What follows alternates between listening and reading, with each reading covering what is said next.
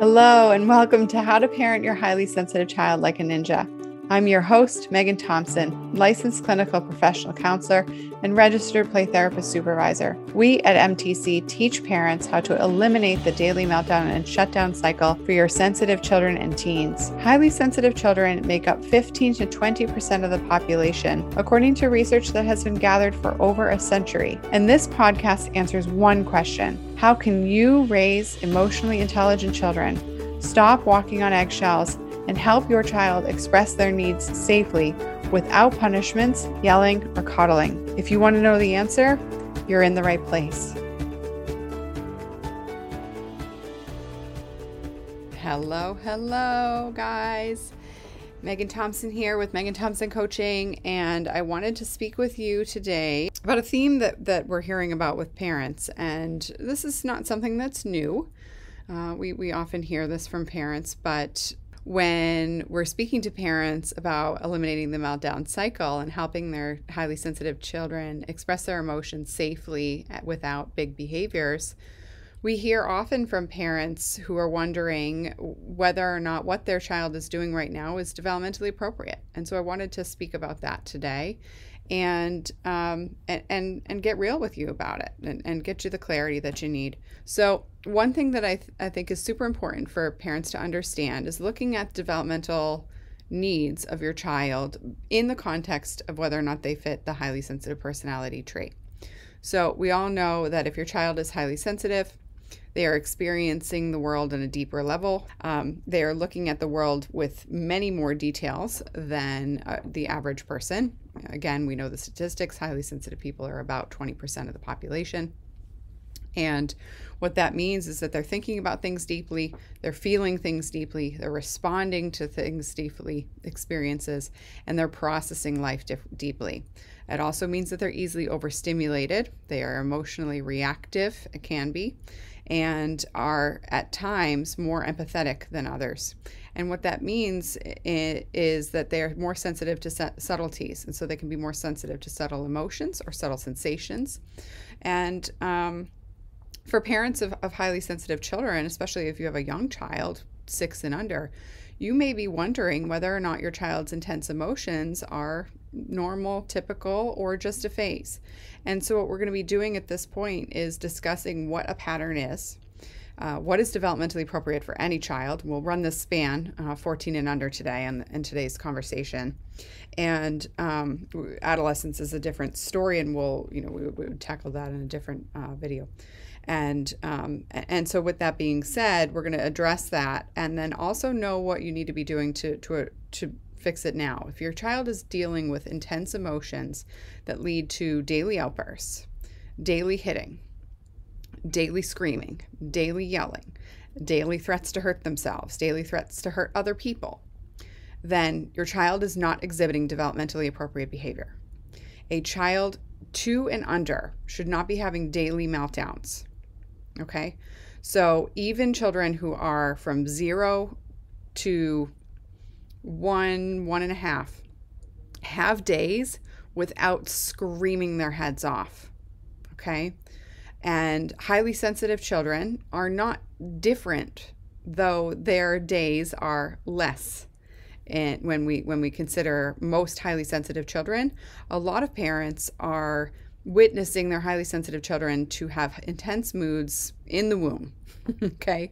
And so when we think about what parents are wondering about regarding their high sensitivity, their child's emotional reactivity, it's important to understand that there's a big difference between the impact of the environment and your child's innate emotional reactivity. So when your child is going through the developmental phase of expressing emotion, whining, crying, outbursting, you know, just being able not being able to have words to communicate beyond before age two or even you know two two and a half is when your child's language skills are exploding then it makes sense for your child to be communicating through crying because they don't have the words right?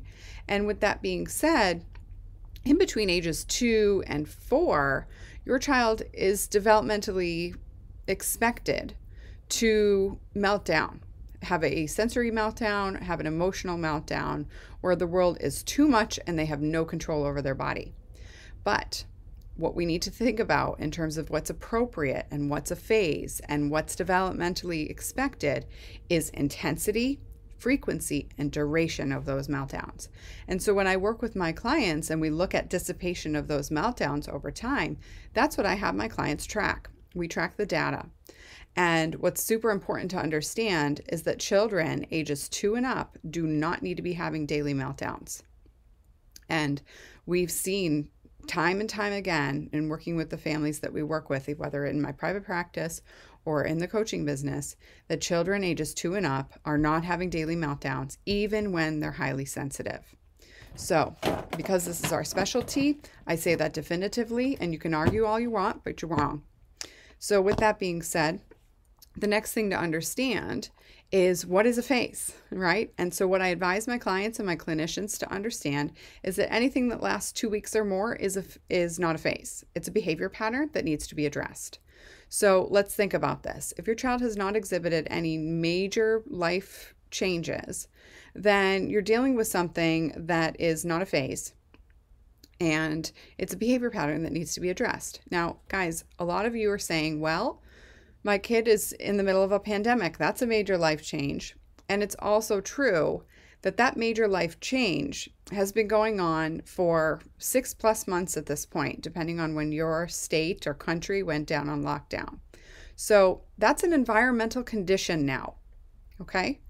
And what that means is when you have an environmental conditional change in your child's life, if you're not taking action to change that, then your child's response is likely due to trauma rather than due to a phase. And it's important to understand that if you're not taking action to shift the daily meltdown cycle, if, if this started to develop with the pandemic, then your child's behavior will perpetuate beyond the pandemic. And um, and this is really important to understand for you as a parent because environment in your home, while going to change. Your child's skill development is happening now. Your child has developed skills to melt down, freak out, be be upset because their world has been flipped upside down. And their brain is building the neural pathways to be more readily than not on high alert. And like it or not, your child is right now building the skills to freak out and they are not developing the skills to stay settled if you're not addressing it regularly. So, when we work with our clients in the middle of a pandemic and we see children decrease and eliminate the daily meltdown cycle with the structure and support from their parents, then it is not a pandemic that is causing this issue. Okay? Because if it was, then we would have no success with our clients right now. And that's just simply not the case. So, knowing what's going on for your particular family, I think it's really important because often what we see is is at least one parent in a two parent pair is like, yeah, Meg, I get it. Like, this is exactly what's going on in our family. And I just can't seem to get my spouse or co parent on board. So, let's talk about the stats. Okay. The stats are that if your child is melting down for two weeks or more on a daily basis, or multiple times a day basis, or multiple times per week basis, that's a behavior pattern if it's going on for two weeks or more. And that's something that you need to address immediately. If your child is saying that they wish that they would die or that they wish that they were dead or life would be better off without them, that's something you need to address immediately. That is not a phase, and that is not something your child will grow out of without immediate and systematic support from parents. Okay, and sometimes, depending on the case, also with intervention through a local professional and a mental health professional.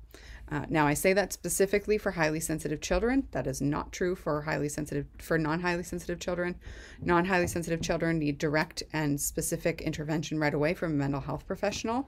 But without parenting support and a total shift in the parent-child environment, likely it's much more likely that the child's support from a mental health professional will fall on deaf ears or take forever to turn around because of the way that the highly sensitive brain works. Highly sensitive brain works from shifting from the outside in rather than the inside out. And if you don't have the systematic support and the environment set in place, then the mental health support that you've got lined up for your child will fall flat and take forever. So, that is super crucial to address if your child is currently expressing suicidal thoughts. There's no way around it. Your child's life is on the line. Now, I speak to that specifically because this is our specialty and this is something that we help clients do both locally and, and internationally. And I have never seen um, success in another way when, when um, in terms of, of families that come to us. So, knowing that, it's very important to understand that the research that that speaks to supporting children with intense emotions is definitive. There is no wiggle room in understanding that highly sensitive children who are expressing life risky behaviors or life threatening behaviors need a change in their parenting style. Hands down, flat out, no way around it.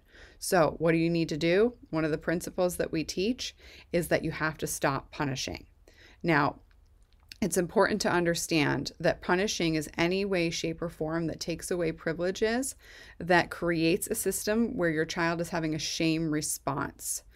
Because shame is a higher likelihood in your child's emotional experience on a daily basis because they're highly sensitive. Highly sensitive children are more prone to shame. You cannot use shame based parenting to get your kid to stop melting down. Has to stop immediately. So, what do I mean by that?